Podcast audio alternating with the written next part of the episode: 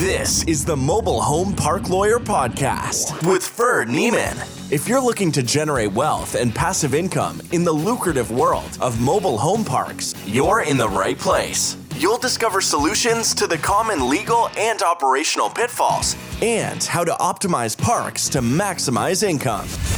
Your host is in the trenches. He's a real estate attorney, financial analyst, and mobile home park investor and operator. Now, let's turn it over to Ferd Niemann. Welcome back, Mobile Home Park Nation. Ferd Niemann here again today. I've got another great guest with me. This guy is the co-founder of one of the top 50 mobile home park owner operators in the country. They've got 33 parks, five states, uh, really, really high asset parks as well. Big, big uh, footprint on the West Coast. Please help me welcome our welcome our guest, Daniel Weisfield. Daniel, thanks for coming on. Thanks for having me, Ferd. This is fun. Yeah, great, man. Well, I know a little bit about you. I know you've got a pretty good presence online and social media as well. But for those that are not familiar with you, tell us a little bit more about your background. Uh, you're smarter than me in that you, are a lawyer, but you're not practicing. You figured that out. So I, I know you're a lawyer, but uh, you don't really. You spend your day job, obviously, uh, running mobile home parks at Three Pillars Community. So tell us a little more. Yeah. So I um, fortunately I got that law degree and I never practiced. I feel very grateful for that decision. Um, I co-founded Three Pillar Communities in 2017. Uh, we're a top 50 owner of mobile home parks in the U.S., as you mentioned. Um, how I got into it, actually, I had a family background. My family immigrated to the United States from Israel. Um, my mom was born on a chicken farm in Israel. So was my grandfather. Uh, came to the U.S. You know, with nothing. My grandfather had to put food on the table, so he started buying wrecked cars and fixing them in his backyard and selling them and eventually saved up enough to open a garage and eventually saved up enough to buy a mobile home park. Uh, that was, so that was in Seattle. He bought his first park about 35 years ago. Um, and as a kid, I'd go help him, you know, mow the lawn, paint the fence, take out the trash, you know, hands-on wow. owner operator stuff. He was a farm boy, right? That, that's how he ran his business. Sure. Um, and you know, he saved money and he bought another one. And so my family, starting from very humble roots, was able to build a small portfolio of parks that they operated really as mom and pops, right? Mom and pop operators. Um, and I did not think that was going to be my path in life. When I was a little kid, I didn't dream of one day being a mobile home park investor. I had other ambitions and aspirations. So I, I actually worked as a U.S. diplomat for a few years. Okay. I got a law degree. I got an MBA. I worked in the corporate world um, at a company called McKinsey, doing management consulting sure. for big companies. And really, a few years back, I realized the incredible opportunity in this space right? That mobile home parks are such an important source of affordable housing for so many Americans and are a really good recession proof business as an investor. Um, and so when I had that realization, I realized the family business is actually a really good business to be in. Um, and I partnered up with uh, my business partner in 2017. We founded our company. Um, and since then, we've been really fortunate. We, we syndicate our deals, we bring in money from outside investors. Um, and we've, you know, we've done about 20 deals uh, in the past three years. And then we fee manage my family's legacy portfolio. So collectively, it's about 33 parks in five states. We focus on the Western US and we're vertically integrated. At this point, we have around 50 employees creating value through acquisitions, asset management, property management, and manufactured home sales. Okay, great. So yeah, I was gonna, that's what I was going to ask you on your, your family's legacy property. So you, those are still in the family. Those are still in the business. That's great. You know, still in the family. And, and it's funny when I, you know, when I got into this space and convinced them, hey, let me fee manage your properties. Um, you know, I discovered so many skeletons in the closet. It's like anytime we go, you've seen this all the time for yeah. anytime you go buy a park from mom pop operator and you see that, you know, they're how they're actually keeping the books and records or not keeping the books and records and how they're actually collecting rents or not collecting rents. I realized that that was my family's assets. That was us until four years yeah. ago. And that we've been fortunate to professionalize a lot of that stuff. Hey, that, that's great. Yeah, that's that's part of the, the fun and not so much fun of buying deals from mom and pa's. Yeah. I had a guy, he he owned three parks and like 50 rental properties. And I asked for the financial records for this park that I was trying to buy. And he said, Here you go. And they were all in the same checking account his personal account. I was like, well, I can't tell if the collections are good or you got it mixed in there. He's like, well, I told you I'd give it to you. And it came with 24 park owned homes. He gave me a mm-hmm. box with 30 titles and said, pick 24. he had no idea which they were, which ones were which. He was a mover. He brought all these in over here. He's like, yeah, I don't care. And we're like, are you kidding me? And he seriously gave us, he gave us, and I have 30 titles and we had to max, max mix and match them. And, and they didn't all match up. It was crazy, uh, but yeah, so I've seen it for, I've seen it for sure as well, but yeah, that's great. Now, one thing that caught my eye about you a couple months back on LinkedIn, you had indicated the, the sales price or the market price of the homes in your, in your I think in Washington. Um, mm-hmm. Um, t- tell it, and you know, I invest in the Midwest, and a lot of my clients are, you know, even Southeast. Yeah, entirely different world than the MHP park yeah. and and home valuation. Tell us what what is what is a, a nice double wide sell for in one of your communities? Yeah, I've been looking forward to talking to you about this and trying to figure. Let's let's do the battle of the West versus the East yeah. and figure out what's the better market to invest in because I think that there's pros and cons. Sure. Right. Um, so let's talk about the manufactured homes first, and then maybe we can transition to talk about actual parks and park values. So on the home side, um, I'd say in most of our markets, kind of a used 1970s single wide trades between 15,000 and 30,000, depending on the park. Wow. Used older double wides would be maybe kind of 40, 50,000 on average. Again, depending on the park and the location. Um, for us to bring in, you know, we're really active in bringing in new homes into our parks. In my view, that's the single best way you can upgrade a park. Sure. Right, just replenishing the housing stock. So uh, when we bring in a new single wide, our minimum cost to get that thing built in the factory and hauled over to the park and installed is around 60,000 for a single wide. Okay. Um, and our minimum cost to get a double wide installed is around 80,000. Oh, wow. And the sale value of that double wide, you know, in most of our markets, we can sell it for around 85, 90,000, kind of break even. That's kind of, you know, middle of the road markets, you know, not hot markets. And then in certain markets, like an example is Ukiah, California. It's a little place in Mendocino County, a lot of agriculture, a lot of housing demand, not a lot of supply. So in that market, we can sell that double wide for 150 or 160,000. Wow.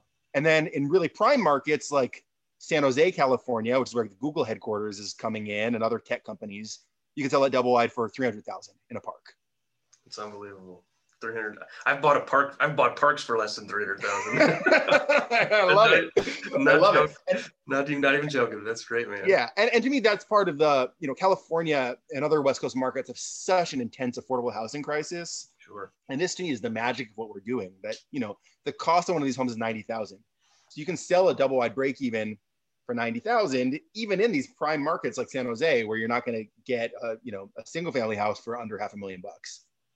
Right. No, it's great. Yeah. So, just... so, the, so the down so the upside of that is residents take care of their houses. It's a real investment, right? And they're right. very they're very sticky.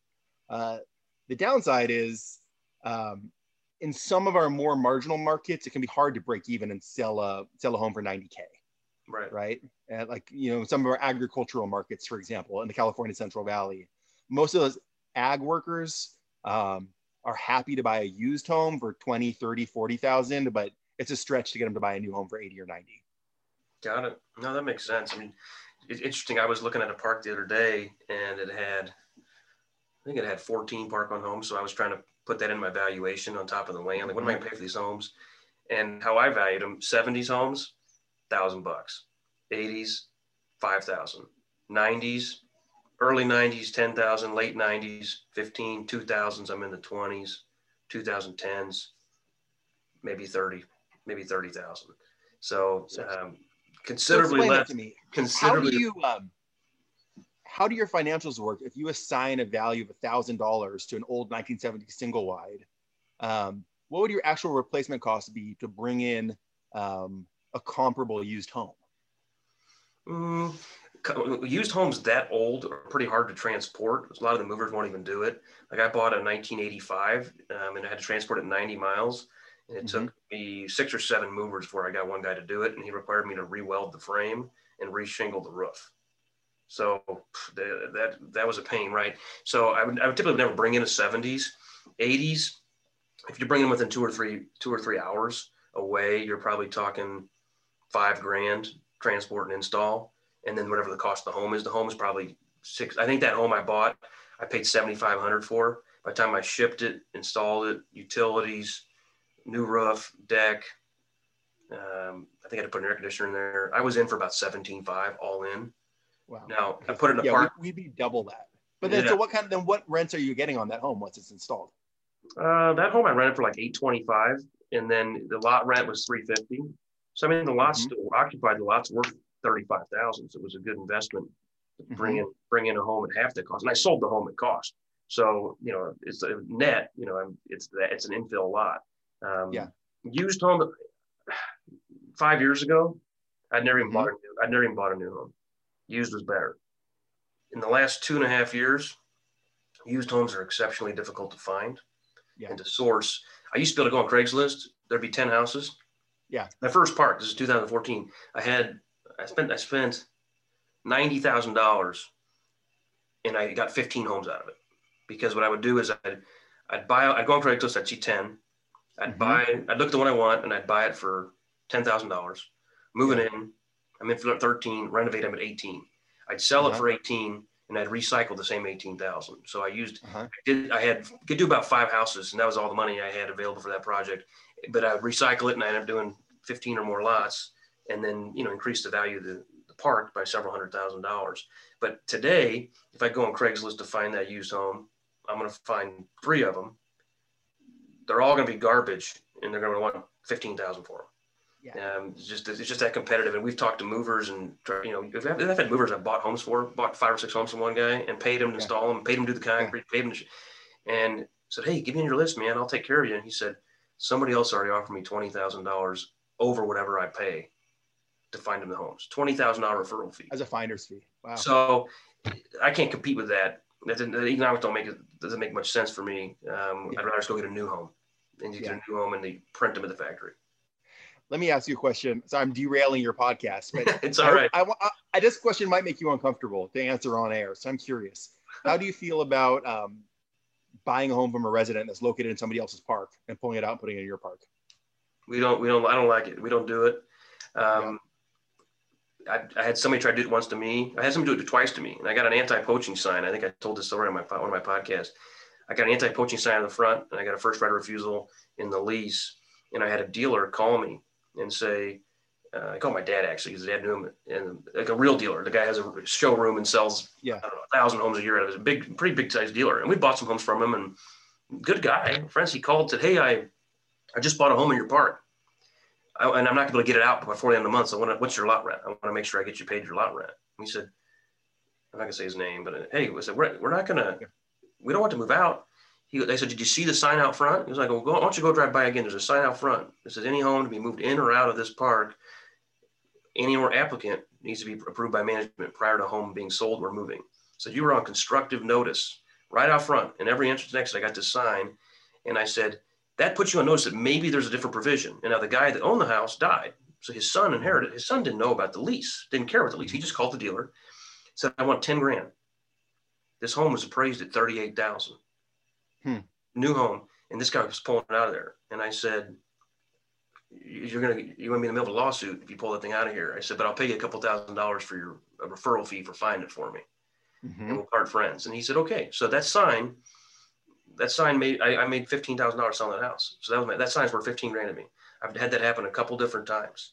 Um, that provision in my lease, I, I, I start to price stuff. The other day I had some like, that's a hundred thousand dollars. I just found a hundred thousand dollars because of this one provision or because this one item. So anyway, we don't poach from other people. If they tried to us, it's going to be a problem. Um, and we'll, we will probably would do it back. I've had to um, make that maneuver once, but Mhm. um, I particularly don't do it to guys bigger than me because it could be a problem. But like a park I've got, one park I've got is right down the street from uh, a park that Sun owns, RHP, and then Strive. So three pretty Okay. big, three pretty big players Big within, boys. within a mile of me, and and I probably could have poached some in their homes, but I didn't feel like I'm doing it back now.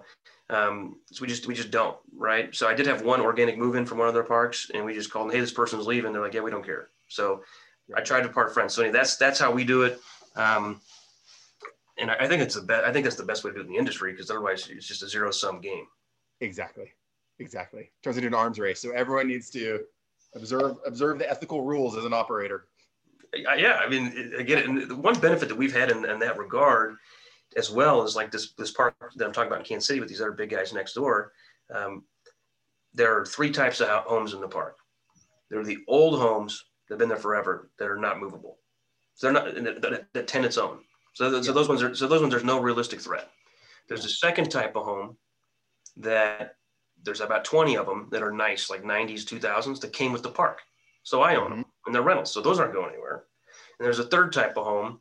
Those are people that bought the homes from me and used 21st mortgage for their financing. Mm-hmm. And there are restrictions on them being able to be moved until the first 36 payments are made. So, pract- so practically, those homes can't move either. And I, I, I had a form in the in the 21st mortgage packet, which I just I had my form says that I get access to your. I can basically call 21st mortgage and check in on your balance. I can call 21st mortgage and and I can put a provision that you can't move the home until that uh, recourse option. They call it a repurchase obligation with 21st mm-hmm. until that burns off. It can't be moved. So mm-hmm. practically, you can't poach from me. And I got that sign out front and on in the back. And I, as I tell you to say, and I still don't go poach from the other guys, at a, as a matter of principle. But I, I could go poach from them because they don't have those steps in place because they're such yeah. a big they're such a big animal. They're not watching the minutiae like I am. So let me ask you another question. I'm seeing the way you think, right? You are a you are applying a lawyer's mind to MHP operations, right? And figure out all sorts of savvy stuff, uh, how to protect risk. What what are the other like one or two uh, savviest innovations you've come up with, either in terms of lease provisions or PSA provisions or other things that you've used your lawyer's mind to create value for yourself as an operator? Hmm. I don't know if I want to give away my sauce. Um, all no, right, sorry, buddy. All no, right. I'm kidding. Uh. Well, there's, there's, there's, yeah, you, you know, you know, as a lawyer, the, the, the worst thing about law school is you got to go to law school. The best thing about law school is they teach you how to think. And, yeah. and, and, and I already had, you know, two college degrees and had done well in school and done well in work. I went to law school when I was like 28 or 29, and mm-hmm. law school taught you to think differently. So um, I think kind of paranoid. I say, you know, my my job is the, is the worry, and then I think what could go wrong. So, for example, um, my inspection period in my contract, it, it, be, it most people's inspection period begins like on the day of the contract or five days after.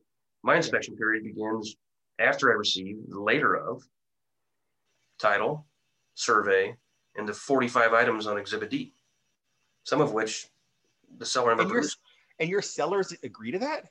They, they do, but if they don't, I have additional provisions that there's things that are outside of my control that are things like the, the timing uh, and the and the result of the phase one, the survey, the appraisal, and the insurance company giving me a binder of insurance. So I, I have in my contract, even in in an instance that is after the expiration of the inspection period, in the event of one of those four circumstances, if, if I get an unsatisfactory result, I can drop the contract and get a refund my earnest money, which means practically, and this is this is worth 100 days. And practically, if I don't have a survey in my possession, can I be satisfied with it? Of course not. I need to see it, which means I don't have to order my survey until the last day of my inspection period. In a table A Alta survey with 10 items, it's going to take six, eight weeks. So I just bought myself six or eight weeks. Now I can't drop the property if the survey comes back good, but what I bought myself is six more weeks to go raise capital on a syndication. I bought myself is more time to do market research, more time to find used homes, more time to hire a manager, more time to, to uh, I've got five deals under contract right now. I know some of those not going to close in the next 100 days, but I'm building a pipeline by having a strategic timeline. So that's one example of things that I've been able to, and, and if you put it in one spot in the contract, eh, wide open, and you put it in one spot in the contract that's kind of, you know, fine print. Yeah. People will sometimes see, okay, cool, it's in here like I want, and they forget about the second one. Like that was a duplicative provision. You you redlined one of them. Mm-hmm. Why'd you do that? So, so I, what what you're describing sounds to me like something I would never be able to get with a seller, right? The sellers I deal with would push back on that all day long. So you relying on sellers who aren't represented by counsel, or you're saying? Oh, well, here's what I'm. You're you're right. Some sellers yeah. don't. So if you're represent, if you're, I'm on, a, I'm working on a, as a as the lawyer, I'm working on a case for an eight part portfolio right now, and the seller has very competent legal counsel, and they they redline half of those, most of those things actually. Um, mm-hmm. Um, I'm dealing with a guy on a a 14 part portfolio. And the guy just insisted on using the standard realtor contract and then allowed us to make an amendment to it with my key mm-hmm. provisions. And he just signed it. And he had a lawyer, but he had the lawyers. He, if you get a lawyer, it's a generalist. You know, if somebody's website says I do divorce, speeding tickets, DUI, and I'm a real estate lawyer. Yeah. You got the wrong real estate lawyer. Right. Yeah. So if you're buying higher dollar properties, you know, you, are probably going to get um, be represented by qualified competent counsel. But you know, that's just some of the examples. I'll ask you the same question. What do you, what do you do? What, what tips can you share? You know, not just in the contracts as a lawyer, but what tips can you share on how you guys operate and how you, um, you know, build a creative, a bit, um, and a creative advantage for yourself, if you will. I think the biggest creative advantage we have is how we analyze acquisitions and how flexible and creative we are when looking at deals. Because you know, a lot of our competitors have a box. I only buy 55 and up, or I only do city utilities. You know, and a lot of people come out of the Frank and Dave Mobile Home University course, right? And they've got they've kind of learned uh, a defined buy box, right? Which is everybody else who goes to Home University is also looking for. Basically, means you need to have like 100 Walmarts within five miles of your park, um, and a median home price of I think 500,000 or something crazy. Yeah. So, um, and we, you know, it's hard to find deals, right? It's hard to find deals. Period in this space. It's a hot asset class. The days of this being undiscovered are long over. There's all sorts of sophisticated money in this space. Um, so, you know, we've been able to close roughly 20 acquisitions in three years. Um, and the way we've been able to do that is by being creative. And we've bought some beautiful Class A parks at sub four caps. And we've bought middle of the road Class B workforce housing. And we've bought some really rough Class C turnarounds in RV parks, you know, on private well and private septic systems. And so we just we, we price risk and return specific to each deal, right? we try and look at each deal for what it what, what it is and make a kind of uh, a risk risk return decision. Uh, sure. So I say that's the biggest way we've been creating value. And then on the operations side, we spent a lot of time building a real operating company, right, with a culture and spending really a lot of time defining our values, hiring the right people, and getting them to understand what we believe in and how that translates to actions in the business so that it, we don't have to rely on an operations manual right you don't need to go look at the rule book people people have an intuitive understanding of what's the right decision to make no that's great yeah we we have a similar operating ethos, if you will, is just, you know, how what's the right thing to do? Do what you, do what you say you're gonna do, and do the right thing, and then it's pretty easy, right? Um, yeah. I'm interested on that. You say sub four cap. I've never bought a park at a sub. I guess I bought one park at a zero cap. It was at negative NOI, but I bought it because it had 50 vacant lots and I, it needed yeah. to be turned around. When you're but you're buying Class A park, I'm assuming it's stable and there's not a lot of opportunity for infill. That's so right so how does how are you making that work economically? Do you just have a, a lower yield requirement for your investors because it's it's, it's almost like a almost like a you know Coca Cola is not going to double in size this year, but Coca Cola is also not going to go out of business. So is it just a lower yield requirement like a dividend uh, coupon clipping deal, or or what's the play there? I used to own like some triple net stuff and that and you know, it's coupon clipping for the investors on that, but it's but it's, yeah. you know Walgreens isn't going to miss the rent payment either. So it's there's yeah. it's, it's that that risk reward analysis, as you say. Yeah. So I would say um, if you're looking at an institutional quality park in the Western United States, um, you know the cap rate range is three and a half to four and a half percent for anything that's over 100 lots, city utilities, decent market. Right. Um, and the really nice stuff, like you know, highly amenitized 55 and up communities, are kind of in that three and a half to four cap range. Um, and yes, I think investors have rightfully seen that these parks stay full all the time and they cash flowed through the 08, 09 recession. They've cash flowed through COVID. You're buying a bond. Um, and I would say you get a bond like return instead of, in terms of cash flow, but there probably is more upside than a triple net deal um, because I think the industry as a whole is getting more attractive and more institutional. And I think most investors project cap rate compression right over the next decade or so so you know i'm not so the, the groups buying those are you know operators like carlyle carlyle group blackstone um, you know groups partner with life insurance companies and i think most of them are probably underwriting you know irrs in the 8% to 10% range okay. for those types of deals you know when you apply leverage and when you have rent growth and when you look at your kind of exit cap rate assumptions Got it. That's what I assumed. Just I just haven't. Yeah. I've not messed with those myself, but it's like yeah, you're, you're not going to hit your your mid-teen IRR when you're buying. No, exactly. And this is and for this is something that has been a real journey for me, and I'd be curious to get your thoughts. You know, you you and I both go to the mobile home park conferences, and we kind of you know there's a lot of institutional money trying to get into space. Sure. Right. And so a lot of people come to me and they say, Hey, you're a highly qualified operator. We know we're looking to partner and we're looking for mid-teen IRRs. And I'm like, all right, I'm not your guy. Like mm-hmm. no one in the Western US is getting mid-teen IRRs on parks unless maybe you're, you know, you have a, unless you're buying parks kind of in the kind of 10 space to 30 space range that are very small right. and it's hard to scale the business. Right. Market cap rates, like I said, in our markets are kind of in that three and a half to four and a half percent range for really nice assets, and for middle of the road stuff, you know, up to a five cap. So, you know, IRRs in our markets are like kind of 10 to 12 percent of the deal level based on our underwriting. Um, and so it's it's really interesting. Like these are not the stereotypical, you know, cash machine assets, mm-hmm. you know, that are, you know, that are that you used to be able to get when this was more of a fringe asset class, right? That's been my experience. But I'd be curious. It seems like you in the Midwest, you're still getting uh, it seems like some really impressive returns based on your strategy. Yeah, it's. I mean, we're in a different market than you, but yeah, I, honestly, I would. Um, if I ever had a deal that had less than 15 IRR net to the investors, I would. I'd be embarrassed to take it to the investors. Um, we're, we're, we're going for. I just put caps on some of my deals where now it's 25 and 30 IRR, and these are these are business plans that I'm signing recourse notes on that I'm putting my reputation on the line for, that I'm gonna I'm gonna deliver on, and you can't do that on a stabilized property as easily. So like we just bought one here in the Kansas City market. It's 36 pads, but it's only got 24 occupied. So okay, I can sell 12 homes that market, and I'm not even and I'm not. I could do it in one year probably. I pro forma two years. It's six homes mm-hmm. a year. I, we're, mm-hmm. we're going to do that. We sold at Dunner Park in the same market. We sold 50 in two years. So yeah. You know that's the you know, that deal is going to have an IRR that's over. If I sold it right now, the IRR would be triple digits.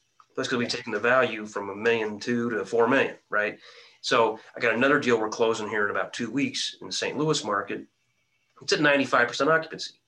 Okay, I can't double the value of that, right? I can, I can, I can maybe squeeze 5% occupancy. I can maybe squeeze 5, 10% rents. I can maybe decrease the operating expenses a couple points, but that's really, that's a longer term play. But I got good debt on it and I got um, it's gonna I got a 3.24% interest rate, 25 year ammo. I chose a recourse note over a Fannie Mae note because Fannie Mae currently has COVID reserve It's another 200K. I'll have to raise another 200K. It's going to hurt the yield. Yeah. And instead, I'll sign the note. I don't care. You know, that's lots of other notes. It's, and again, I got my local bank to match the Fannie terms, by the way, but without the COVID.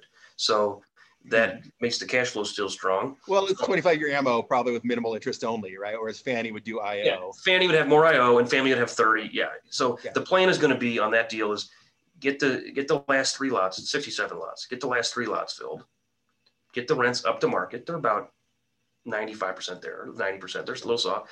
And I can support an eight pref and then, you know, double digit cash on cash and then IRR in the 17 range. So what's the end game for your business? Like you're you're buying these high yielding parks, but deal size is small relative right. to what I'm used to seeing, right? Sure. Million dollar deal, two million dollar deal. Right. So I'm curious, like do you need to keep buying 10 parks a year in order to support the overhead of your headquarters staff? No, no, I, no, not at all. Actually, I can, I could, my, my staff is lean. I got like 12 people besides, you know, vendors and contractors. I mean, I can, when you deal, deal, deal, when you do a deal with these metrics, I can live on one deal a year. Now I'm doing more than one deal a year. I can live on, I can live well on two deals a year, three deals a year. So now, um, the, the, the end game is these deals, most of these are off market, by the way. I mean, yeah. you know, I've never paid below a seven cap. I've paid 15 cap. Um, even the, the, deals I have in our country right now, none of them are below a seven cap. Um, so when you get debt terms, this deal is like a 7.9 and I got a 3.24% interest rate. That's a lot of spread. You can create a, you can, do a better yield like that. And this is a great, great market. Um, so the end game, eventually I, I, may roll them up into a fund, but right now they're, some of them are just me and my dad. Some of them I've got um, investors in. So I'd have yeah. to, that, that would be more complicated to roll them up, but for diversification, may do that.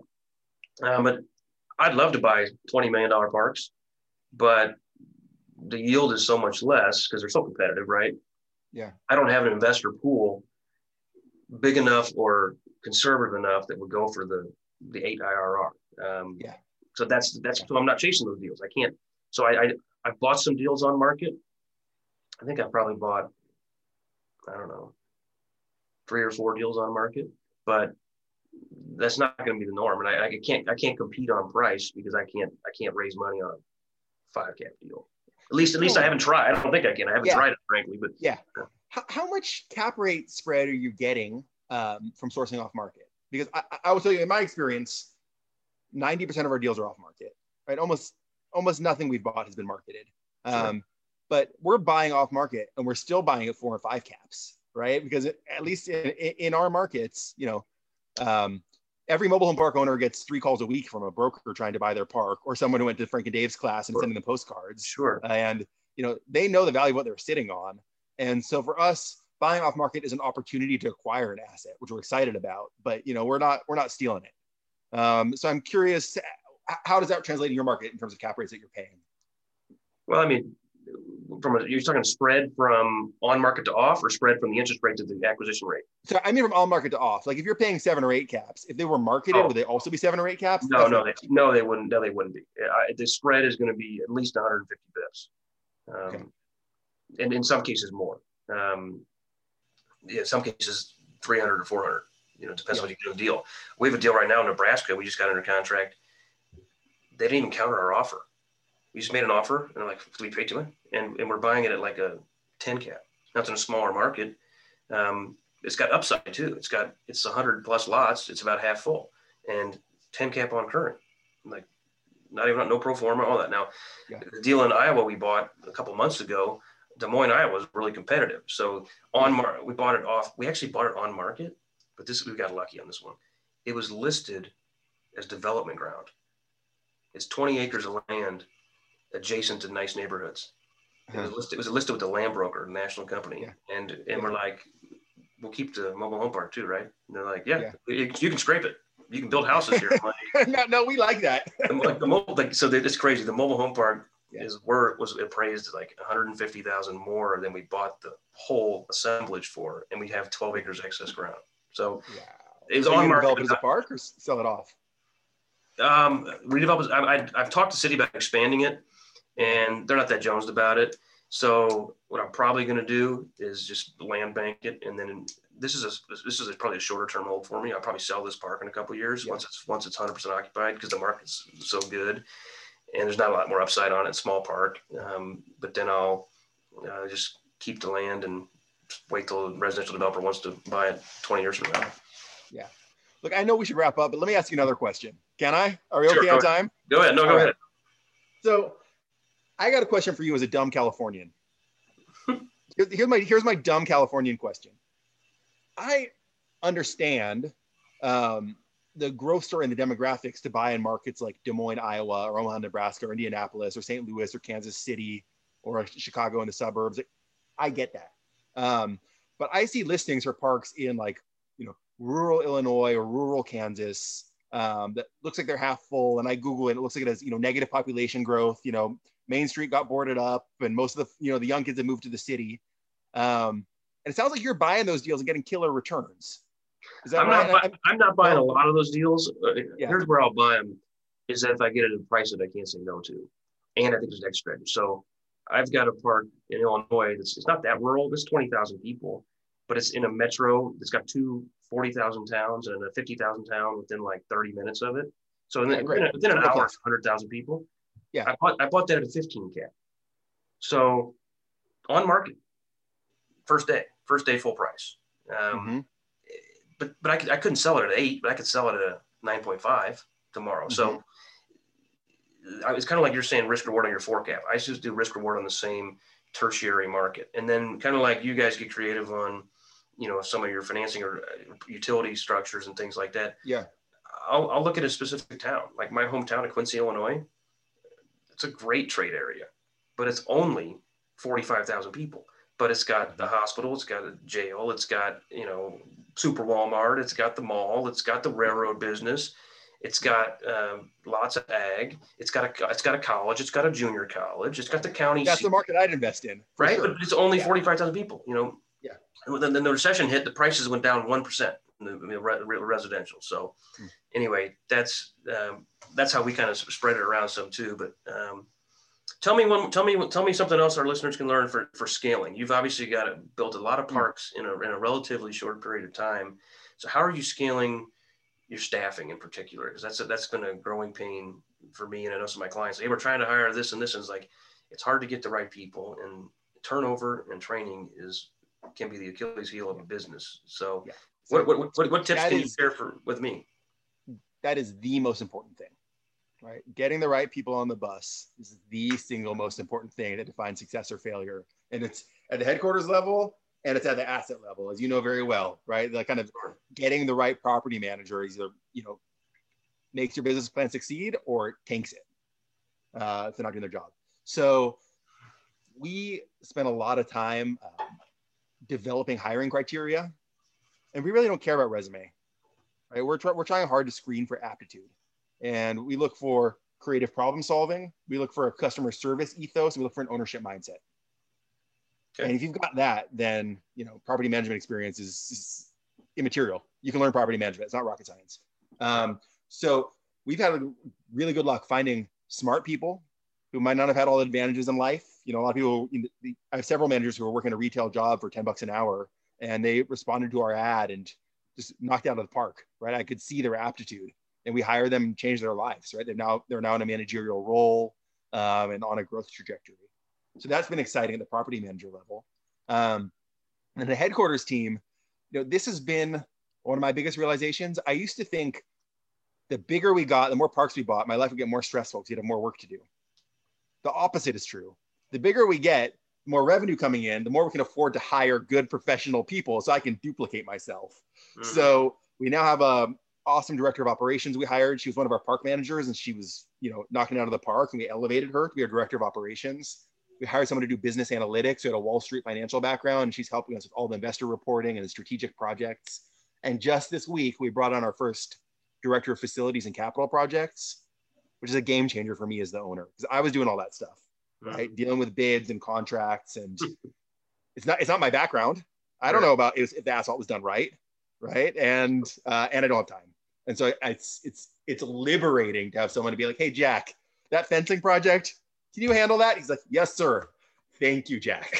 Yeah. so, so I would say the bigger you get, it actually gets easier that's that's great. That's great to hear. And it's it's, uh, it's hard to grow at times and growing pains, but yeah, I have a guy just I only got him half time. He owns his own park too, and he's but I got him half time started about three weeks ago, and, and, he's been in the business like eight years. I'm like, oh man, it's so great. He, he doesn't need supervision. He can go supervise the contractor. He can go supervise. You know, it's like man, this is this is good, and has has new ideas. So yeah, I'm with you that have, building the good team, building the right team is is crucial for for growth in particular, but crucial for success. I also have a a contrarian strategy for growth, and my contrarian strategy is I don't always try to hit home run deals.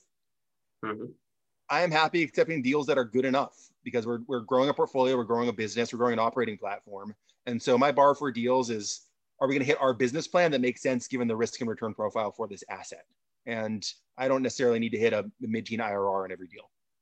Sure. Yeah. Different. That's a good point. I mean, like, um, it's kind of like growth stocks for value stocks. Back yeah. stock. I mean, you know, when I Garmin, when I was doing stock stuff, like, I mean, Garmin's going to grow a double, triple. And now they're big enough. But I mean, you know, you're not going to double Anheuser Busch, right? Yeah. You know, in, a, in a given year, right? You're not, you're not supposed to. There's a different risk reward profile. So yeah, that's kind of like, and in some degree, we're in different geographic portions of the country, so we're not competitors from a geography. But even if we were both in the same, we would not be competitors because we're looking for different return profiles and different right. risk profiles. So we would buy there's a park a mile away from me. Son owned it, and I, I would love to buy it, but it was a 500 unit park, so it attracted a different type of investor, and it sold at a I don't know what it sold at, but I'm, I'm sure a, a massive, massive premium. It was a great looking park, great clubhouse, great pool, basketball court, playgrounds, tennis court. I mean, it was great. So I'm sure it sold at a you know four cap or something and that's a different investor. And it was I was a mile away from me. I already have headquarters, I already have management, I already, you know, I already have maintenance right there, but it was just a different asset. Yeah. yeah. All this right, has been fun. Yeah, I know. I know you said we were gonna we were gonna go 15 or 20 minutes. It's been 45. Yeah. So, Freddie, you got anything else you want to ask me, or should we should we call it a wrap? Well, luckily I charge by the hour, so know, Uh oh. no, no, no, backwards. I'm charging you. I just I just donated 45 minutes of my time, so now I get a 45 minute credit for your legal fees. Yeah, I don't know. We'll, we'll see about that. Um, we'll see how many referrals I get from this episode. Uh, Daniel's great. Where where can people find you or reach you uh, after this? Um, so again, it's Daniel Weisfield. You can see us online at www.threepillarcommunities.com. Three is spelled out, threepillarcommunities.com, and you'll see there's a little tab to click in the upper right, which is you know get on our mailing list. If you get on our mailing list, you'll see our deals, our updates, and it's, it's the best way to keep in touch. All right, sounds good. Thanks, Daniel. This was fun. Thanks for talk to you soon. Right, bye now. Bye. You've been listening to the Mobile Home Park Lawyer Podcast with Ferd Niemann. Ready to learn more? Go to www.themobilehomelawyer.com for free resources and materials to help you succeed. If you love the podcast, go to Apple Podcasts, give us your review, and subscribe today. Thank you for listening. Neither the Supreme Court of Missouri nor the Missouri Bar reviews nor approves certifying organizations or specialist designations. The choice of a lawyer is an important decision and should not be based solely upon advertisements.